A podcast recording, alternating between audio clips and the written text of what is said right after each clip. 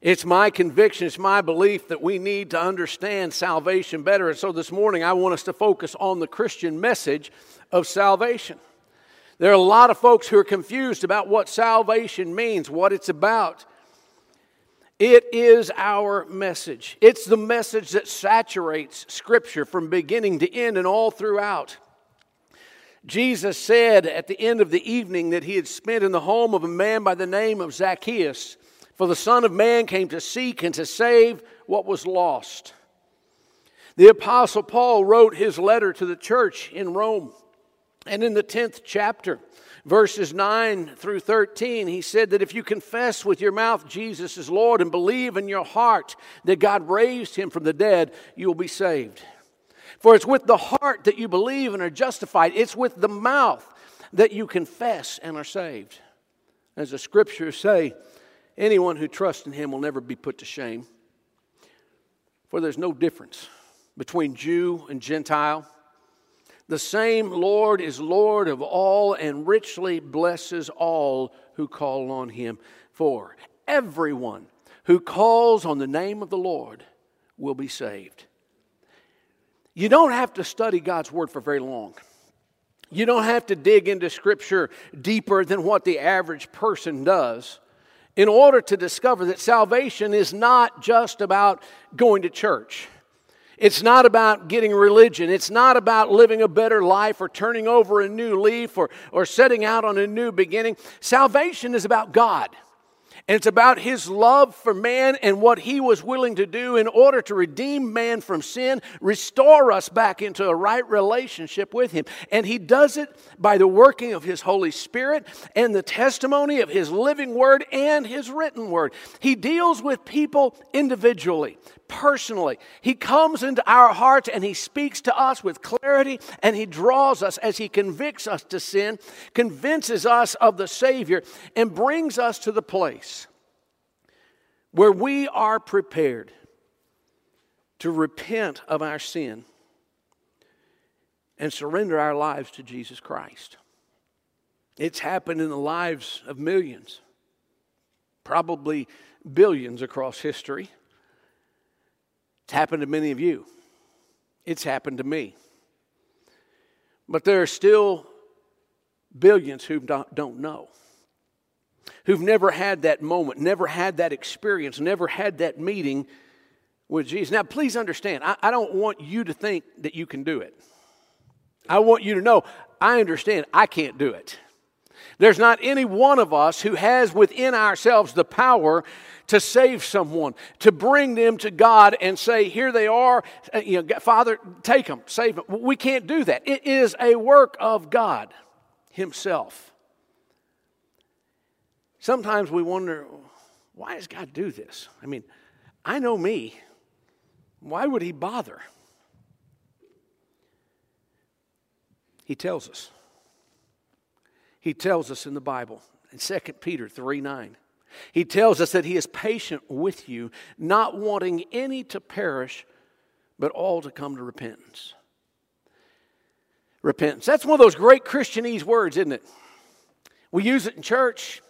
A lot of folks sit there, nod their heads, absolutely repent. What's repentance mean? Repentance means to turn. It means that God's Spirit reveals to us that we are sinners. He convicts us of our sin. And in that moment of conviction, we realize we need to turn away from our sin, turn away from living like that, and we need to set our eyes on Jesus Christ, pursuing Him with all of our heart and allowing Him to lead us in the direction that we need to go. Now, I want you to hear me very clearly in what I'm about to say in this moment. Repentance is a necessary part of salvation. Without repentance, there is no salvation. You say, Well, you can't say that. Yes, I can. Because God tells us in His Word that if any man is in Christ, he is a new creation. The old things are gone and all things become new. That means that we have turned from what we were and become what He has made us. That is a, an act of repentance, my friends.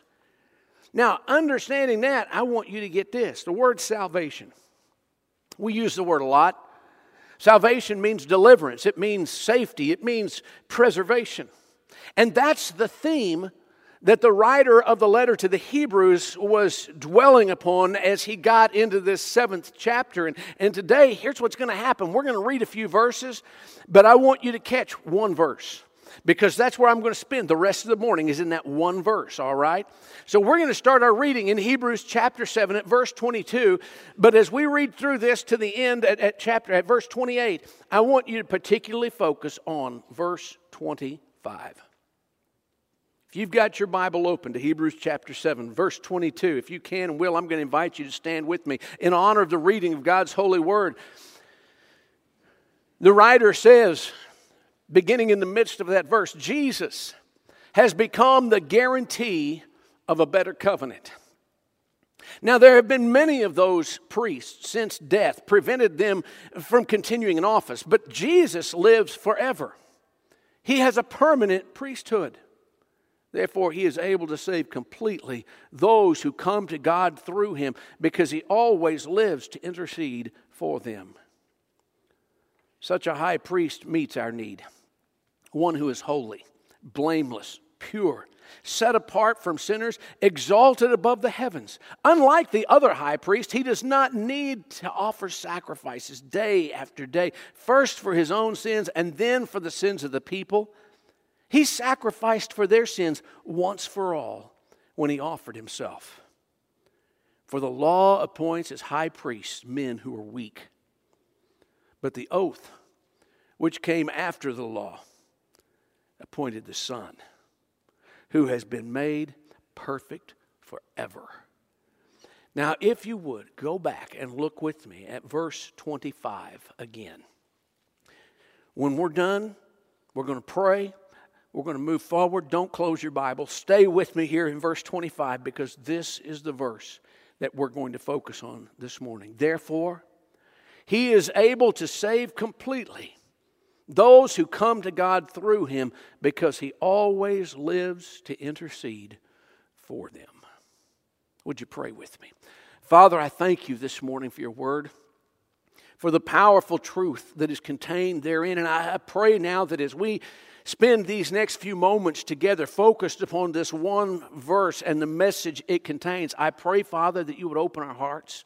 If there's someone here who does not know you, I pray that today your Spirit would convict them and draw them, that today might be the day of their salvation. For my brothers and sisters in Christ, Father, I pray that you would remind us of what you have done on our behalf. And I pray that you would call us anew to share that which we have been given so graciously, that others might know and have life. And Father, teach us your truth, teach us your ways. Father, we pray this in Jesus' name. And all God's people said, Amen. You may be seated. The key word in verse 25 is the word save.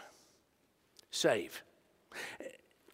The author of this letter was writing of complete salvation.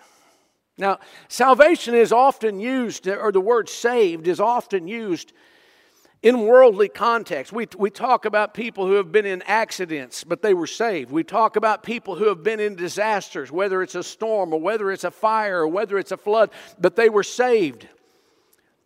Now, I want you to understand something. When we use the word saved in that context, it's a temporary thing. Folks that are saved out of a storm, folks that are saved out of a fire, folks that are saved out of an accident are saved to die another day. But the saved that this writer is talking about, the saving that Jesus does, is not a temporary thing. It's not a reprieve, it's not a pardon, it is a forever salvation. And we need to understand that. As we work our way through this 25th verse, I want us to focus on what this writer reveals to us. And, and can I just tell you something? I think that the writers of, of, God's Word were inspired by God. I have no question, no doubt in my mind about that. But I think that so many times I read verses and I find myself thinking, boy, I bet when he was putting pen to paper and writing these words down, he didn't realize what all he was saying. He didn't understand everything that God was pouring into here, hiding in here, placing in here for us to find, to discover. And I think that's particularly true with this one verse. And, and I want us to spend our time in this one verse and see if we can come to understand a little bit what he means by being saved. What he means when he talks about salvation. What do you and I need to know about salvation? Better yet, uh, what does everybody need to know about salvation? Let's, let's just focus in on this verse. You got your Bible open? Look at verse 25 with me. Let's, let's understand first what salvation does. What salvation does. It saves completely. The salvation of God saves completely. Just a quick unscientific poll. How many of you in this room, raise your hand if you, if you would say yes. How many of you agree that heaven and hell are real places? Okay, the vast majority. Uh, let me tell you something about heaven and hell. They are real. God has said that they are, and everything that God has said has proven to be true and is proving to be true time after time after time, over and over again. He says that they are real. If we believe that heaven and hell are real, my friends, then this message of salvation, this point of being saved, is more important than anything else that the world could possibly offer to us. Let me tell you what I know about salvation. Salvation in Jesus Christ is complete. Jesus saves completely. Look at verse 25. Therefore, he is able to save completely. The NIV uses the word complete. The King James, the New King James, they use the word uttermost. They want you to know there is no special little speck out there of a person who is not saved. When Jesus does it, it is done to the uttermost. It is complete, it is without any exception. The concept here is completion. Final, perfect, eternal salvation. It is done, never to be undone. God's salvation through Jesus Christ will alter the final destination of those who receive it. All of us are on a journey through life. It doesn't matter who you are, young, old, it doesn't matter, male, female, doesn't matter. None of that matters. We're all on a journey through life. We are here, but we're not going to stay here. Death is a reality that we just have to accept in this body, and the only way we're going to avoid that is if there's a trumpet blast and God comes to call us all back home with Him. Until that point in time, we have to understand we are living in temporal bodies. It really never struck me till I was in the eighth grade in Mr. Osterhout's history class. Now, Mr. Osterhout was an exceptional Christian gentleman, six foot four, 275 pounds, and he was tough. But he told us one day in class, and I don't even know why it had nothing to do with history. Maybe it does. I don't know. Haven't figured that part out. All I know is what he said stuck in my head, and I've never forgotten it. He said, Ladies and gentlemen, the moment that you were born, you began to die. He was right. Some of us take longer to die than others. It happens at appointed times. We don't know where they are, when they are, but here's the point it's appointed unto men once to die, and after this, judgment. You see, we're going to make our journey through here. When this journey comes to an end, we are going to arrive at a final destination. The determination of our destination is decided in that moment when the Spirit of God speaks and calls us whether or not we are willing to place our faith and our trust in Jesus Christ. Before that moment of calling, we are on our way to a destination where we will be eternally separated from God in a place called hell. After that moment, the decision that we make will determine whether we're going to spend eternity separated from God or eternity in the presence of God. If we are willing to repent of our sin, surrender our lives to Him, acknowledge Him as Lord and Savior, we have the opportunity to change that destination and spend eternity in the presence of God in His home, a place called heaven.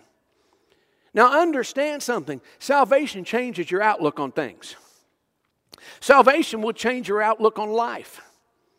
Whenever you don't know Jesus, there are a lot of things that are important that become the priorities in your life. But when you come to know Jesus, your priorities change. Earlier, I said something about Zacchaeus. Jesus had spent an evening in his home, and he told the people at the end of the night that he came to seek and save that which was lost. But if you remember the story of Zacchaeus, Zacchaeus was a tax collector. And by all accounts of the folks there in town, whether it's true or not, uh, they had all agreed and convinced themselves he was corrupt. That he was a wicked little man, that he was a thief, a, a stealer, and a cheat, and, and you know, they just didn't like him at all. But when Zacchaeus met Jesus, he told the Lord, he said, if I've done anything wrong, if I've taken from any man in a wrong fashion, if I've stolen from anyone, I'm going to restore it back to them. I'll restore it back to them several times over. You know what? His priorities changed. All of a sudden, getting rich, getting ahead, having a big nest egg to retire, that didn't matter anymore. What was important to him was that he knew Jesus and he was going to represent Jesus well.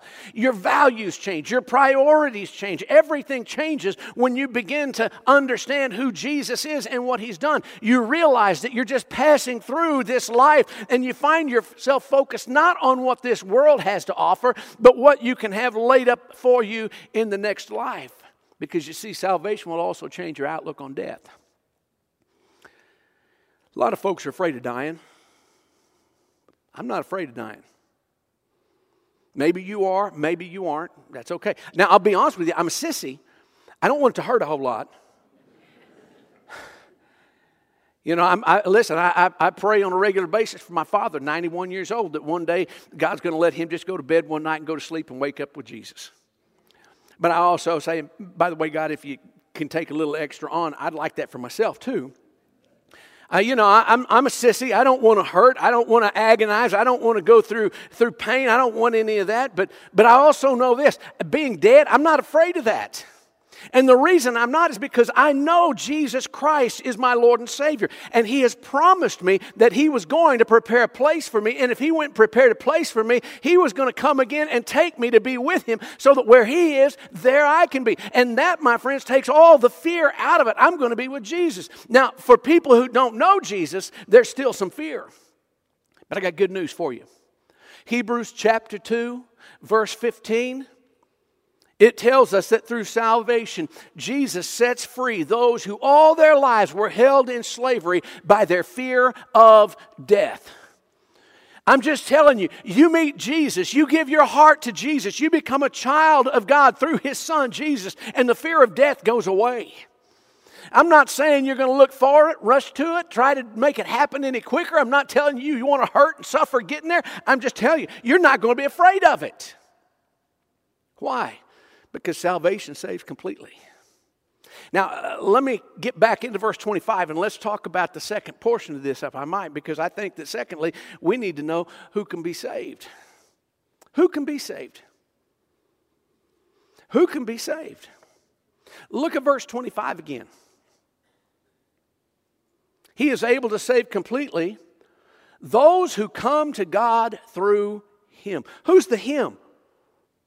Jesus, this whole passage, we read the whole passage. It started up in verse 22. Jesus has become the guarantee of a better covenant. Eh, Jesus is the Him. All right? So, those who come to God through Jesus, He is able to save completely. And this is so important. And I want to make sure you get it. There is one, one, one, one. There is one singular requirement for salvation. And that is that you come to God through His Son, Jesus Christ. The world doesn't function like that. Hey, students, you want to get into a certain college or university, you're going to have to get a certain score on your aptitude tests. I'm just telling you now, your SAT, your ACT, you better get it up there. Or you're not going to get into the school you want into. Okay? Some of you maybe are, are, craftsmen, tradesmen, and you had to pass certain skill, skill tests, level tests to prove that you had the skills to be certified to do the work that you wanted to do. You have to meet the world's expectation. It may be that you're sitting here and you know what? You got to where you are in life because you had some powerful people connections. You knew the right people in the right places in order to be able to leapfrog over other people and get to where you were going in life. But I want you to understand none of those things matter. Your test scores don't matter. Your skill levels don't matter. The people you know don't matter. The only thing that is going to get you into the place where you need to be with God the Father is to come to Him through His Son, Jesus Christ. You see, God set that up. That's not my thing. That's not our church's thing. That's a God thing. He's the one who established this methodology. And can I just tell you something? I'm so thankful He did. The world complicates everything. God does not complicate things, He keeps it simple. The world would tell us, well, okay, now you've got to go to church and you've got to attend a certain kind of church and you've got to be baptized and you've got to do this and you've got to do that. And on and on and on and on and on it goes. Folks, I want to tell you something. That's not what God says. God says, Those who come to me through Him, those of you who come to me through my Son, that's all it's about. There's no age requirement. As long as you're old enough to understand the basic facts, there is no economic requirement. You're not required to purchase a membership or, or to give a certain amount or, or, or whatever. There is no secret handshake or secret rituals. Everything is done in open in public, except in some places where persecution is so intense that the church meets in secret in order to preserve their lives so that they can continue to witness and share the gospel. I mean, to me, it's really simple. Look up there. Those. Those. Who, who are those? Whosoever. Anybody Everybody? I want you to do me a favor. Put your finger there in Hebrews chapter 7. I wasn't going to do this, but I'm going to do it. And, and, and go back to Romans chapter 10, to the passage I, I shared with you earlier in opening. Let's, let's look at that for a minute. Because I want to make sure you understand who those are.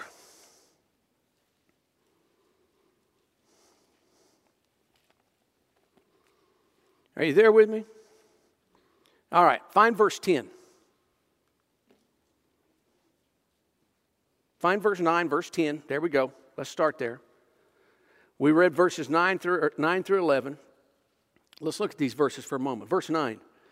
If you confess with your mouth that Jesus is Lord and believe in your heart that God raised him from the dead, now, that's a pretty cut and dried and simple thing, isn't it? Do you believe that Jesus is who Jesus said he is? Is he Lord? Do you believe the historical fact of the resurrection of Jesus Christ? I, I, know that the world tries to tell people it didn't really happen. I want to tell you something. There is more historical evidence for the resurrection of Jesus Christ for the, than there are for many other things that we have in our history books seen by multiple people, appearing time after time after time after his resurrection, and then appearing to over 500 people at one time. I mean, the historical confirmation of the resurrection of Jesus Christ is incredible. Do you believe that to be true? If you do, then he tells you here in verse 10 For it's with the heart that you believe and that's where justification takes place. That's where you're made just in the sight of God. And it's with your mouth that you confess and are saved. If you believe that He is who He says He is in your heart, then you need to speak it. You need to acknowledge it. You need to confess that, to profess that. Make your belief known. Now, I'm going to skip over verse 11, not because it's not important, but because, well, we got other things to do today, all right? But look with me at verse 12, will you? What does verse 12 tell us? For there is no difference between Jew and Gentile. The same Lord is Lord of all and richly blesses all who call on him. Now, let me just let me just hammer this first part for a second. There is no difference between Jew and Gentile. I want you to get this in your heads, folks. It does not matter what nationality you are. It does not matter what kind of blood flows through your veins. It does not matter what you identify yourself as. It does not matter what your skin pigmentation is. It does not matter what language you speak. There is, in God's sight, no difference between Jew and Gentile. What that means is Jew and everybody else in the world. That's all of us. And then he says this the same Lord is Lord of all and richly blesses all who call on him. Eh, listen, it, God does not care what you've done, He does not care where you've been. He doesn't care what kind of person you were or, or the things you said or the things you were involved in. Please understand, Jesus died for all of that. He knows you're a sinner. He knows we're all sinners. We're all guilty of falling short of God's plan for us. And yet, He is Lord of all. He is Lord of all, and He richly blesses all who call on Him. Now, drop down to verse 13. Drop down to verse 13 where it says, For everyone who calls on the name of the Lord will be saved. So let's answer the question one time, once and for all, and settle this so we can move forward. Who can be saved? Everyone. Everyone. How do you identify that everyone? Everyone who calls on the name of the Lord will be saved. If you want to chase it back where we were in Hebrews chapter 7, verse 25, who is it? Those who come to God through Him, through Jesus. Everyone, those who will come. Now, you know what? I've shared this before, and people just kind of look at me and say, ah, that's, that's good. That's cool. I get it, preacher. But now I'm going, to throw a wrench into the gears for you, preacher. I'm going to mess you up so bad, you can't get out of this. And here is the wrench that they always present. Are you prepared? Here's what it is. But can I lose my salvation? Let me take you back to Hebrews chapter 7 and verse 25. Now, first off, let me just tell you this is going to be the short answer. All right? This can I lose my salvation thing, that's a whole other series of sermons that we're not going to right now. So let me just give you the short answer to the question Can I lose my salvation? The short answer is this No! But, preacher, you don't understand. What, what if I. What if I struggle? What if I struggle with guilt over, over my past actions? What if I struggle with, with the, the, the, same things that I had in my life before my words, my lifestyle, my language? I want you to look at verse 25 and look at these words. He always lives to intercede for them. That's you. But you don't get it, preacher. What if I fall back in, into old friends and old places and old lifestyles and old bad habits and old sins? My friends, repent and know that He does what? Always lives to intercede for them, for you. Preacher, I trust Him. But you don't understand the fears and the anxieties and the doubts that are overwhelming to me. And, and I just don't feel like He's there. I feel like God's abandoned me. I think He's left me alone. No, I want you to know something. He does not leave you alone. He is still sitting on the throne right now in this moment. He has never gotten off the throne. He will not leave that throne. Do you know why? Because He always lives to intercede for them. That's you. Grasp the truth of this statement, brothers and sisters. He always lives to intercede for them. Do you know why He always lives to intercede for them? So that they will never lose what they have. Anytime you fail, anytime you fall, when you confess that, He says, Father, I got this one. As a child of God, as a born again, blood bought, redeemed saint of the living God, Jesus Christ, God's only begotten Son, is at the right hand of the Father today and every day, prepared to intercede for you and for me at any moment when we cry out to Him in repentance and faith. It doesn't matter if you live five seconds more, it doesn't matter if you live five years more. It's not going to matter if you live five decades more. And if by some miracle of science somebody in this room lives for five more centuries, it's still not going to matter. He will still be on the throne. He will still be ready to intercede at every moment. And do you know why? Because God's word has stated this simple fact He always lives to intercede. My friend, no matter who you are, there is only one way for you to come to God and find life and hope and peace and forgiveness, and that's through Jesus Christ. There's not any other way. You read the Gospels, and here's what you're going to read you're going to read that He is the door, He is the gate, He is the path. I mean, Jesus Himself said, I am the way, the truth, and the life. No one comes to the Father except through me. We're all sinners. God's word says it. I'm not, I'm not picking on anybody. I'm one of us. God's word says that we are all sinners and sin must be paid for, and the price tag is death. And Jesus took our sin on himself when he went to the cross and he paid the price for us. And he offers to us a receipt. And written on that receipt is these words paid in full. It's a gift.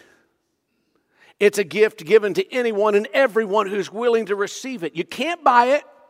You can't earn it, you can't make Him give it to you, but you can receive it as a gift. Have you received that gift? Brothers and sisters, if you received that gift, why in the world aren't you telling anybody about it? If you believe that heaven and hell are real and you know that death is coming, why aren't you telling people and trying to get them to know what they need to know in order to have the opportunity to have their eternal destination changed?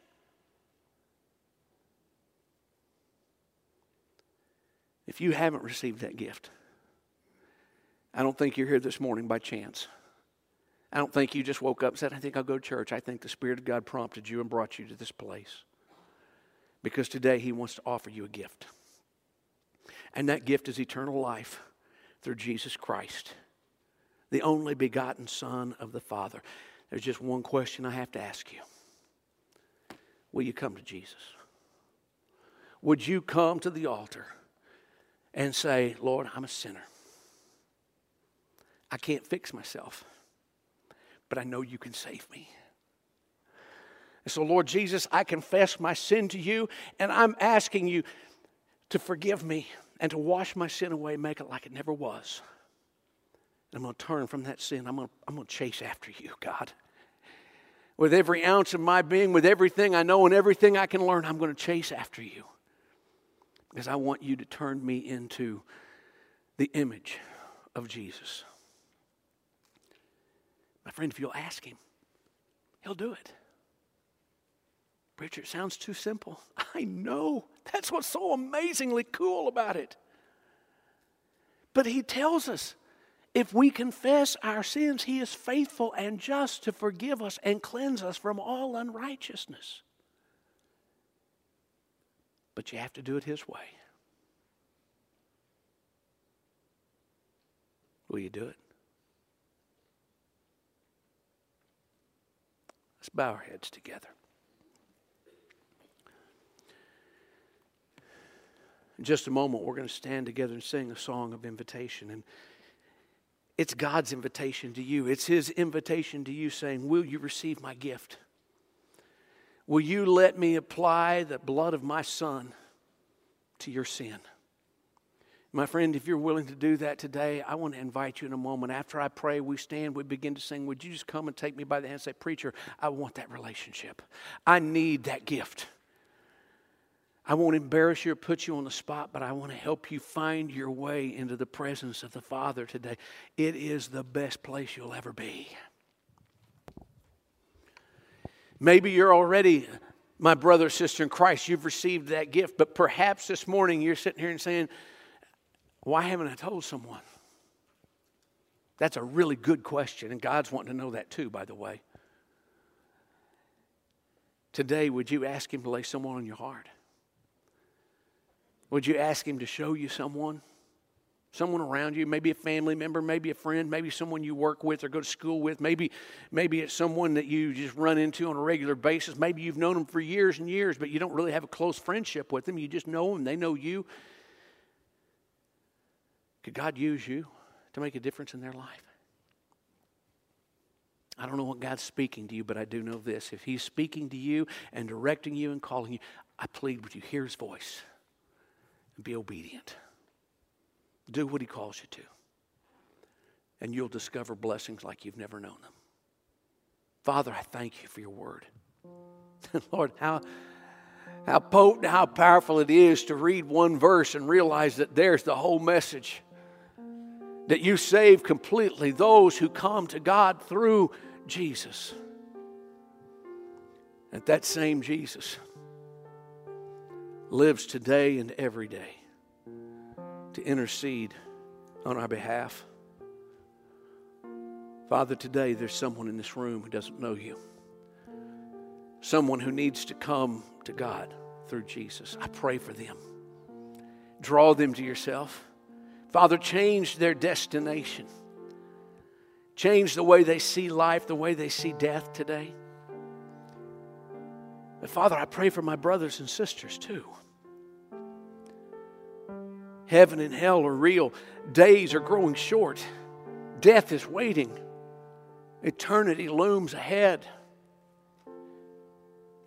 Don't let us be satisfied to have our destination set and to leave others hanging. Father, call us, challenge us, move us. And Father, whatever you do, I pray that all the glory, all the honor will be directed to you. That our hearts, our minds will be turned to Jesus, our Lord and Savior, whose name we pray in. Amen.